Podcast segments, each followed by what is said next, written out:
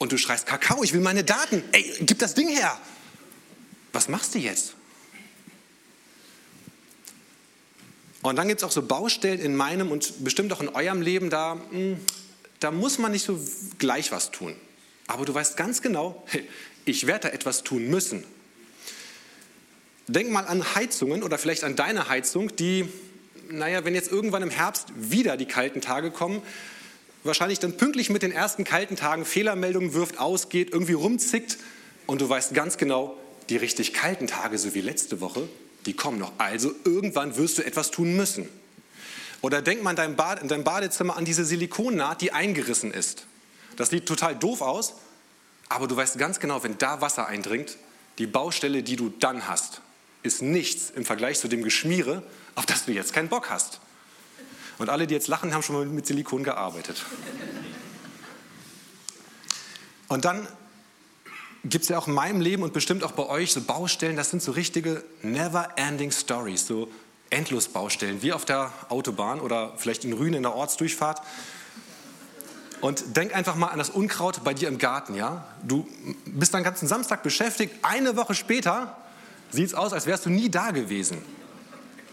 Oder vielleicht hast du im letzten Jahr mit gesundheitlichen Problemen zu tun gehabt. Und du hast echt was gemacht, weil es ging echt nicht mehr weiter.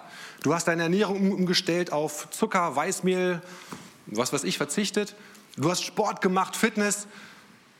Und jetzt im neuen Jahr wachst du auf, ein stechender Schmerz durchzuckt deinen ganzen Körper und du denkst, ey Mann, was soll ich bitte schön noch alles machen? Oder du hast Kinder und irgendwie läuft es im Kindergarten und in der Schule nicht so richtig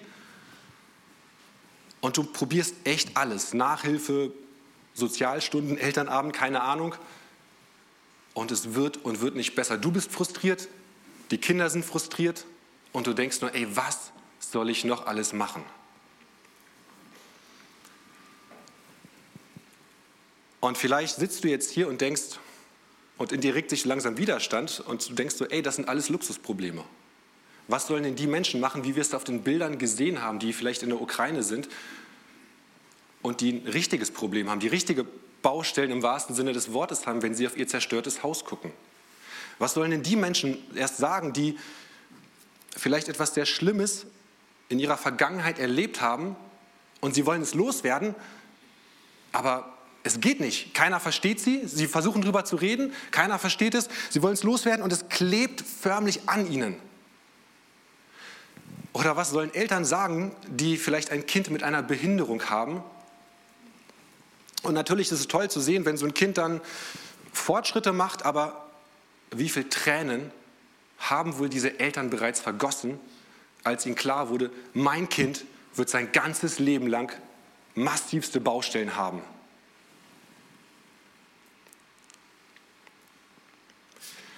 Und auch wenn es vielleicht jetzt in deinen Ohren ja fast grotesk klingt, weil du genau weißt, was in deinem Leben alles vor sich geht, will ich dich ermutigen, pack die Baustellen in deinem Leben an. Das ist auch mein erster Punkt. Und egal wie schwer es ist, egal wie frustrierend es ist, ich bitte dich wirklich, hör nicht auf. Pack die Baustellen an.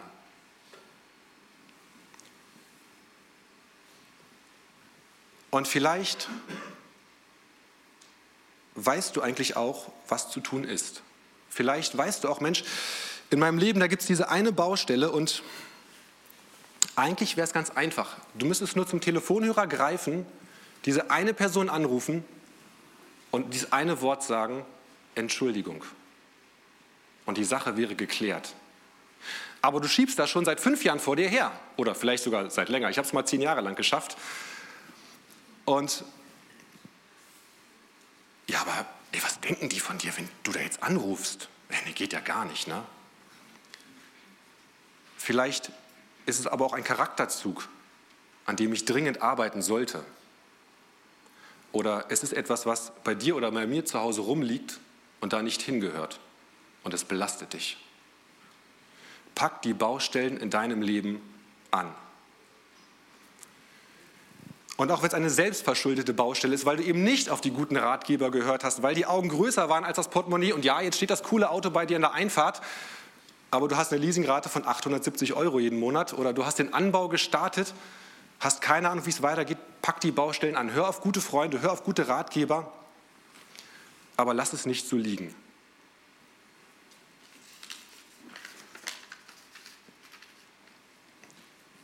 Ich glaube, dass Gott uns viel Kraft und auch Kreativität gegeben hat. Nur manchmal, da sind wir zu kreativ. Und das ist mein zweiter Punkt, den habe ich mal genannt, der bequeme Weg oder Hauptsache ich. Weil so eine Baustelle, das ist ja anstrengend. Wer schon mal seinen Garten umgegraben hat, der weiß das. Und auch bei den zwischenmenschlichen Baustellen, wenn man sich irgendwo entschuldigen soll oder vielleicht was klären soll, irgendwo arbeiten soll, dann sucht man sich ja ganz oft so einen Weg, wie ich da möglichst bequem und gut durchkomme. Und dann haben wir teilweise extrem kreative Ideen. Ja, ich bin halt so. Ich kann nichts für meinen Charakter. Das ist halt so. Dann reden wir uns das zur Not schön. Oder wenn ich jetzt die Handynummer von dieser einen Person lösche, dann kann ich die nicht anrufen. Dann kann ich mich bei der nicht mehr entschuldigen. Mensch, Problem gelöst. Aber ich glaube, dass dieser bequeme Weg oft keine Baustelle löst.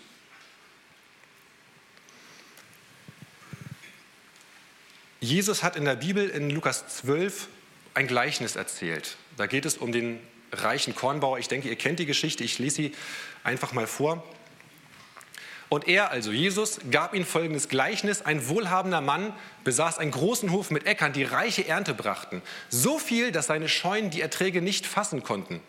Da sagt er sich, ich weiß, was ich mache.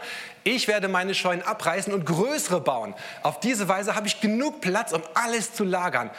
Und dann werde ich mich zurücklehnen und mir sagen, mein Freund, du hast für alle Jahre genug ausgesorgt, du hast genug eingelagert, genieße das Leben, iss, trink und sei fröhlich. Aber Gott sagte zu ihm, wie dumm von dir.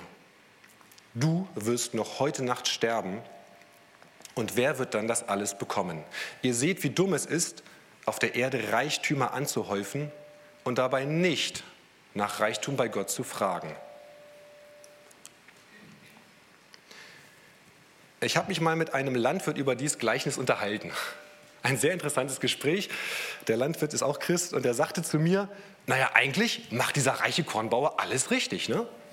Denn so ein Landwirt hat total viele Baustellen, für die er nichts kann. Ja, wir haben es bei den Protesten gelesen, gesehen, gehört, standen im Stau vielleicht auch. Und ich möchte mit so einem Bauer nicht tauschen, weil wenn der ausgesät hat und es regnet nicht, na, dann kommt da auch nichts. Wenn er ausgesät hat und es ist optimal gewachsen und er freut sich schon und kurz vor der Ernte regnet es zu viel, ja, dann kann er sein Getreide gleich in die Biogasanlage werfen, wenn das noch geht, ich weiß es nicht. Wenn so ein armer Landwirt im Sommer erntet und verkauft, dann, wenn logischerweise alle ernten und verkaufen, dann drücken die Kaufleute die Preise. Ist auch blöd. Ich meine, wo kriegt er seine Erntehelfer her? Wird er im nächsten Jahr wieder genug Erntehelfer kriegen? Was passiert, wenn der Traktor nicht anspringt oder damals vielleicht der Ochsenkarren? Was passiert, wenn die Scheune niederbrennt, wo er das Saatgut fürs nächste Jahr gelagert hat? Was macht er, wenn die Pacht fürs Land weiter steigt? Was soll ich tun? Was mache ich? So ein armer Mann hat genug Probleme. Und hier in dieser Geschichte hat der Landwirt die total coole Idee, hey, ich kann alle meine Baustellen, alle meine Probleme, alle Sorgen auf einmal lösen. Dagegen ist nichts einzuwenden, oder? Aber ich glaube, der Ton macht die Musik. Denn dieser Landwirt, der denkt, Hauptsache ich. Und wir lesen es in Vers 19. Dann werde ich mich zurücklehnen und mir sagen, jetzt habe ich für Jahre genug eingelagert. Ich werde das genießen, ich werde fröhlich sein, ich werde trinken, ich werde. Der Hauptsache ich-Weg. Ich glaube, Andi hatte vor ein paar Monaten mal darüber gepredigt, weil wir sind Experten mit den 10 Geboten, insbesondere mit dem ersten Gebot. Wir haben es nun etwas umgewandelt. Ich bin der Herr, mein Gott. Ich habe keine anderen Götter neben mir, maximal unter mir. Ich sitze auf dem Thron meines Lebens. Und ich glaube, tief in unserem Herzen ist jeder von uns ein Egoist. Auch ich. Aber keiner von uns hat Bock auf Egoisten. Keiner von uns hat Lust, Zeit mit Menschen verbringen, die sich die ganze Zeit um sich selbst drehen, nur von sich selber sehen, nur mit sich selber mitfühlen, nur mit sich selber beschäftigt sind. Aber selber sind wir es. Und wenn du also gerade darüber nachdenkst, über eine Baustelle in deinem Leben und du überlegst, wie ist denn der möglichst bequemste Weg, was ja nachvollziehbar ist, dann möchte ich dich ermutigen, vielleicht noch einmal über deine Motivation nachzudenken. Weil der maximal bequemste Weg führt eventuell gleich zur nächsten Baustelle. Und jetzt könntest du ja fragen, ja, wie soll ich es dann machen? Und jetzt könnte ich ganz fromm antworten, ja, vertrau auf Jesus, löse mit ihm deine Probleme, glaub an ihn, alles wird gut. Und wenn es dir gut geht, dann kommt so ein Satz sehr leicht von den Lippen. Wenn es dir schlecht geht, ist das der letzte Satz, den du hören möchtest, ne? Weil Gott niemals eingleisig fährt. Und Gott irgendwie nicht nur mein Problem sieht, sondern auch noch deins und deins und deins und die von der ganzen anderen Welt und keine Ahnung. Aber ich sehe in der Regel nur diesen einen Berg und denke, Gott, da, jetzt machen, bitte sofort. Und Gott sagt, ja, machen wir, aber ich habe noch ein paar mehr Punkte.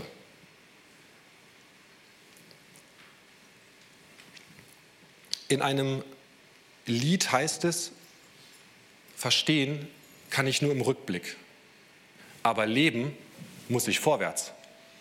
Und vielleicht hast du das ja schon mal erlebt, dass nachdem irgendwie ein Problem beseitigt war, eine Baustelle endlich mit einem Haken versehen war, da hast du Gott gedankt und hast gesagt, ey, ich hätte nie gedacht, dass daraus was Gutes werden kann, dass Gott auf diesen krummen Linien gerade schreiben kann. Ich hätte niemals gedacht, dass das irgendwie gut wird. Mensch, Gott, du bist zu groß.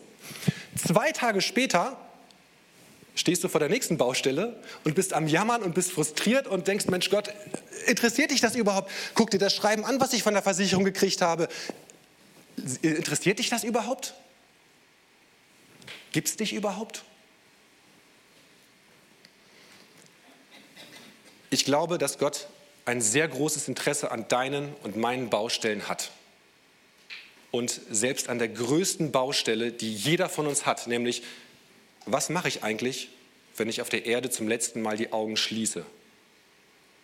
Was ist dann? Und das wird jeden, auch mich, irgendwann betreffen, auch meine Kinder. Selbst dafür hat Gott eine Lösung gefunden.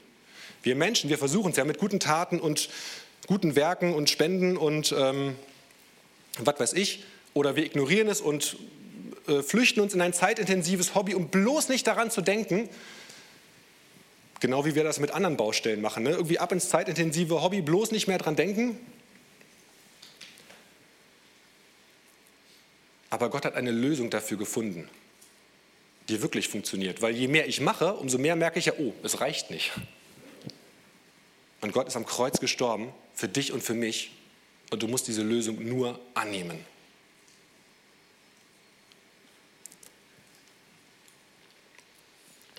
Und wie sehr Gott auch an den kleinen und großen Baustellen in unserem Leben interessiert ist, finde ich, zeigt die Geschichte von Gideon ziemlich gut.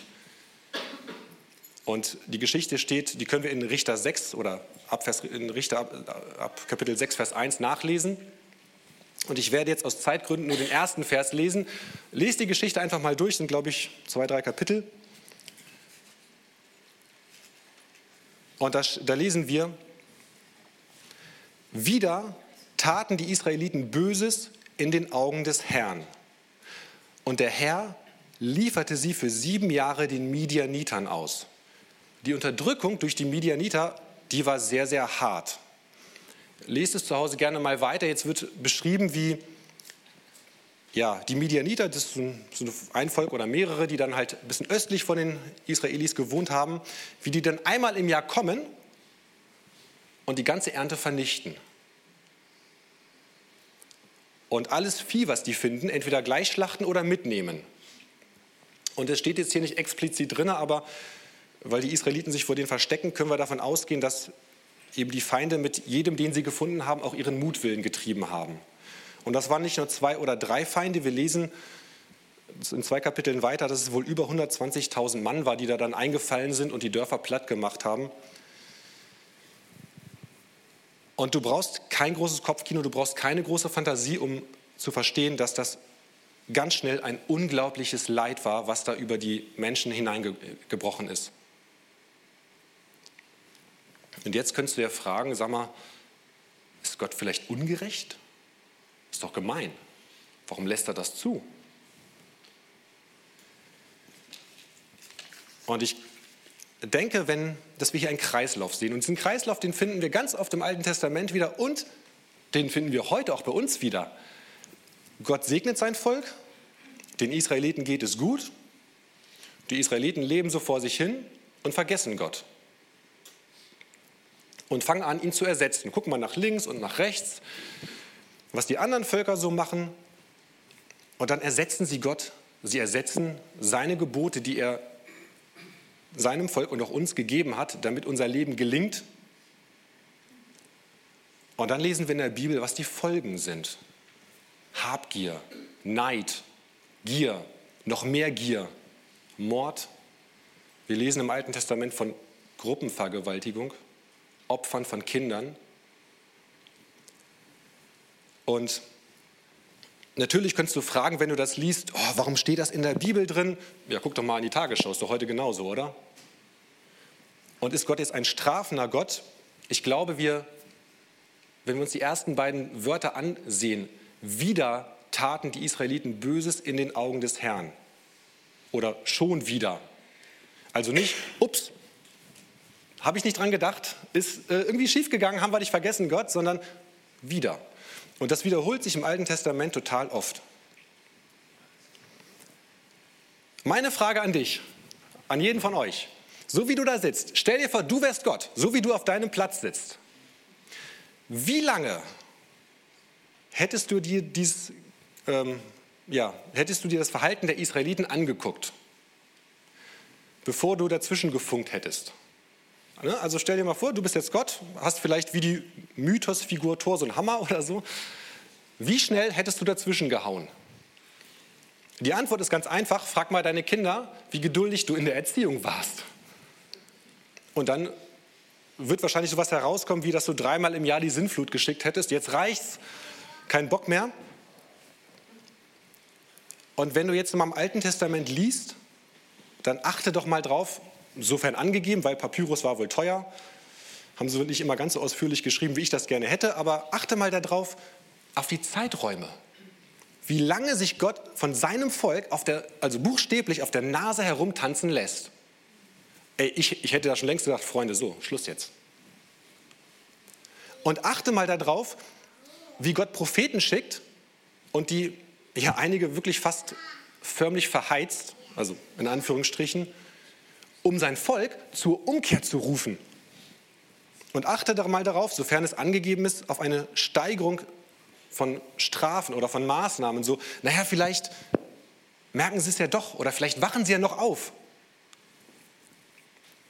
Und als ich darüber nachdachte, kam mir in den Sinn, okay, Gott erscheint doch hier plötzlich sehr gnädig, sehr barmherzig und viel, viel geduldiger, als ich es bin. Frag mal meine Kinder.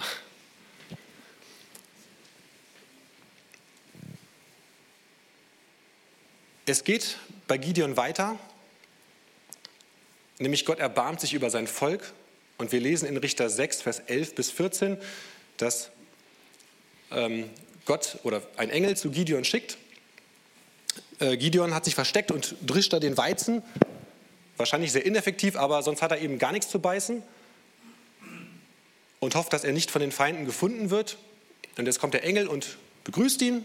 Die beiden kommen ins Gespräch. Ich hätte zu gern gewusst, wie das so ausgesehen hat.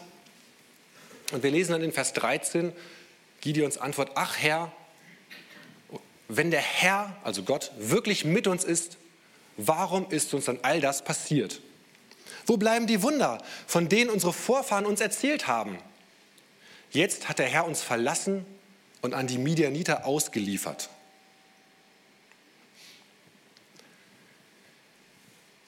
ich kann seine Reaktion irgendwie nachvollziehen und ich glaube, jeder von uns kann das irgendwie.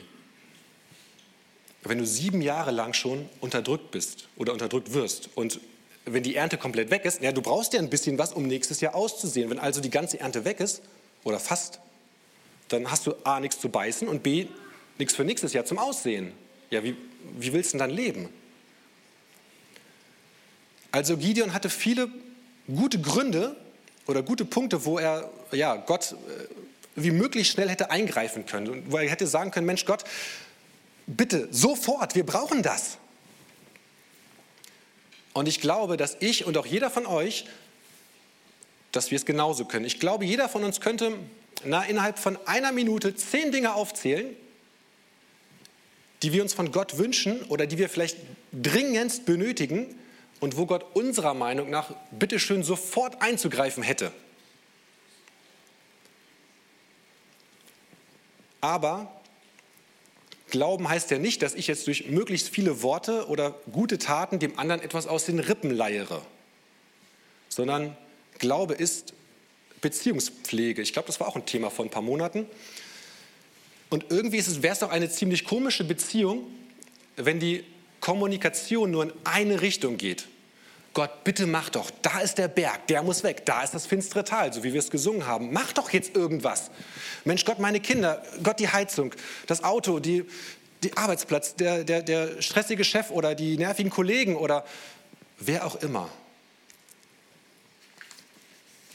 Und darum meine Frage an dich, könntest du in der gleichen Zeit, also in einer Minute, 10 Punkte nennen, die Gott von dir will?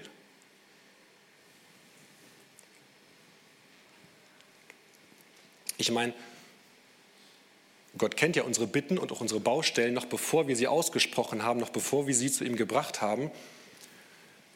Und wenn es dir vielleicht schwerfällt oder du sagst, irgendwie hast du recht, aber was soll ich denn anders machen? Möchte ich dir etwas von uns als Familie erzählen, was wir erlebt haben, oder ich erlebt habe mit meinem Sohn, was mir ein sehr gutes Bild dafür ist. Unser 3-jähriger Sohn ist morgens aufgewacht, ist aus seinem Bett gekrabbelt und kam zu mir auf den Schoß, hat sich angekuschelt und hat die Zeit wirklich genossen.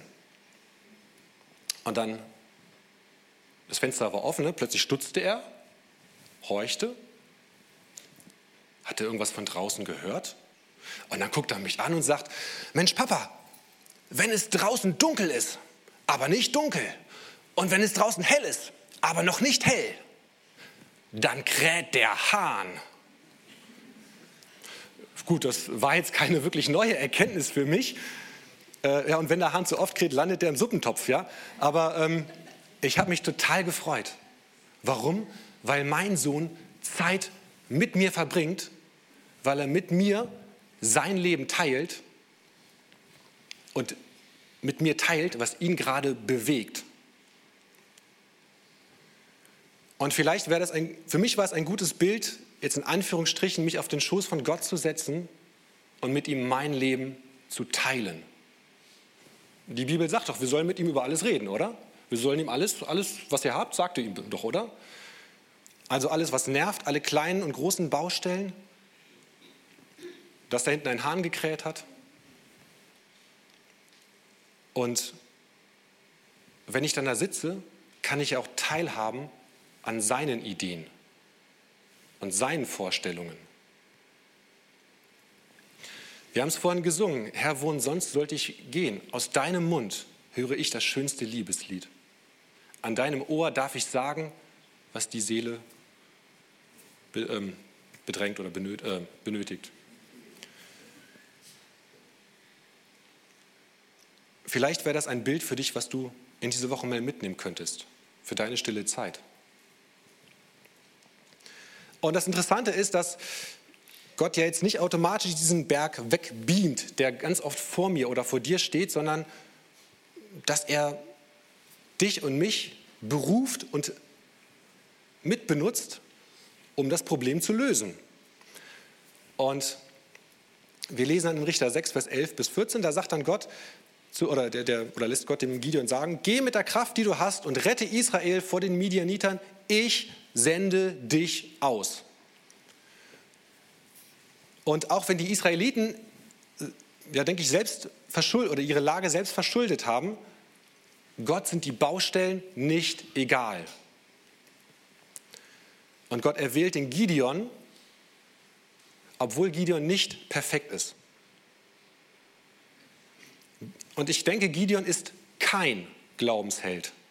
Er hat kein Vertrauen, er braucht eine ganze Menge Zeichen, lest die Geschichte mal durch. Er zweifelt immer noch. Gut, er muss auch ganz schön krasse Sachen machen. Er hat genügend eigene Baustellen in seinem Leben. Also Gott legt dann irgendwann den Finger auf so ein paar Stellen und sagt, Gideon, jetzt habe ich dich berufen. Aber vorher, bevor wir jetzt gegen die Midianiter ausrücken, du hast selber Götzendienst in deinem Leben. Und ich möchte, dass du diese Baustelle angehst.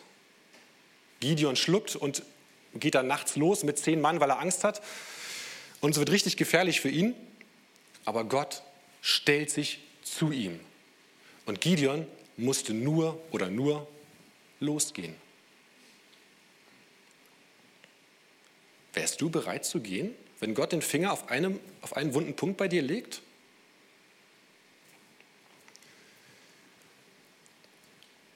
Und wie möchtest du eigentlich, oder wie will ich, die ganz großen Baustellen in meinem Leben angehen, wenn ich die kleinen übersehe oder wenn sie mir zu unbequem erscheinen? Oder ich einfach keinen Bock habe, mich damit zu befassen. Vielleicht, weil mein Stolz im Wege steht.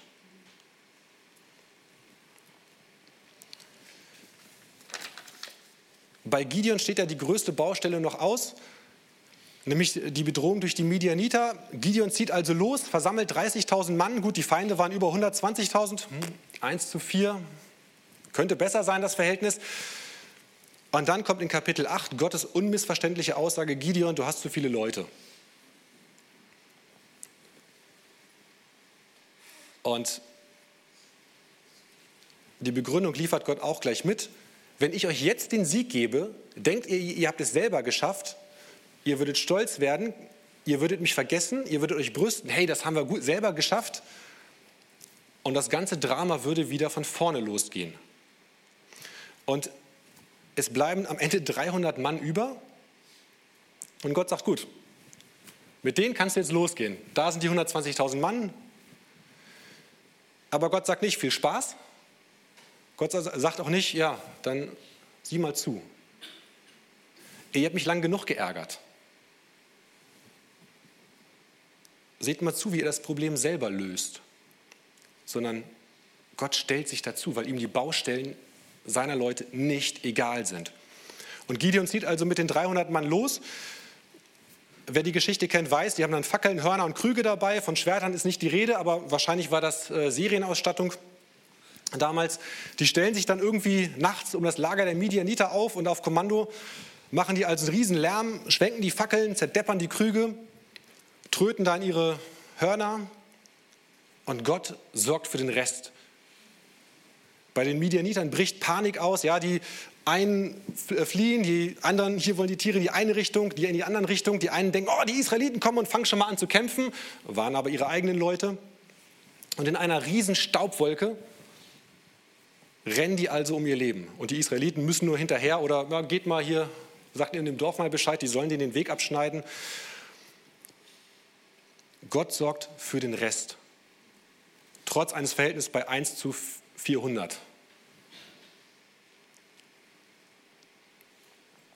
Die 5 Punkte von heute und die wir dann in diese Woche mitnehmen können. Erstens, jeder von uns hat genügend Baustellen in seinem Leben.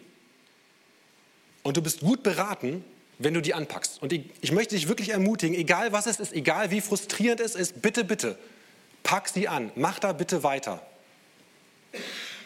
Und wenn du merkst, dass Gott den Finger auf diese eine wunde Stelle legt und sagt, du, an der Stelle ist dein Leben nicht in Ordnung oder an der Stelle musst du was ändern, dann bitte hör da drauf. Du kannst es ignorieren, ja, aber du wirst dadurch keine Baustelle lösen. Das Problem, und der zweite Punkt, unser egoistisches Verhalten führt meistens gleich zur nächsten Baustelle. Und wenn du also überlegst, ja, wie mache ich das jetzt und Hauptsache ich und bequem, denk nochmal bitte drüber nach, ob das wirklich die allerbeste Idee ist. Und drittens, wenn du sagst, okay Gott, it's your turn. Gott fährt niemals eingleisig. Er fährt immer mehrgleisig. Wir haben es vorhin gesungen. Ich sehe nur den Berg, Gott sieht ihn schon versetzt. Ich sehe das dunkle Tal, Gott weiß schon, wie es drumherum geht und dadurch und hinterher weiter. Und Gott sieht auch deinen Nebenmann, den du vielleicht gerade ignorierst. Und ich will die Baustellen in deinem Leben nicht kleinreden, aber wie wär's mit Beziehungspflege? Wie wär's, wenn du die Woche dich bei Gott in Anführungsstrichen auf den Schoß setzt und mit ihm dein Leben teilst? Wenn die Kommunikation in beide Richtungen nachher geht. Und wenn euch die Gesprächsthemen ausgeht, sagst du halt, dass da hinten gerade der Hahn gekräht hat. Und wenn Gott dich dann beruft, eine Baustelle anzugehen, egal ob du dafür geeignet bist oder nicht geeignet bist, ob du perfekt oder unperfekt bist, na, du musst nur losgehen. Er wird für den Rest sorgen. Das kann ich dir aus eigener Lebenserfahrung sagen und viele andere auch. Gott wird für den Rest sorgen. Ich möchte jetzt noch mit uns beten und die Band kann sich, glaube ich, auch schon mal so innerlich vorbereiten. Jesus, ich danke dir dafür, dass dir meine Baustellen und auch die von jedem hier im Raum und auch zu Hause nicht egal sind. Und ich danke dir dafür, dass du dich nicht immer gleich so drum kümmerst, wie ich das gerne hätte, weil das wäre bestimmt nicht immer optimal. Danke dafür, dass du größer denkst, weiter guckst und viel stärker bist. Und ich möchte dich bitten, dass wir das in diese Woche mitnehmen und bin jetzt einfach gespannt, was jeder so einzeln erlebt und dann am nächsten Sonntag berichten wird. Amen.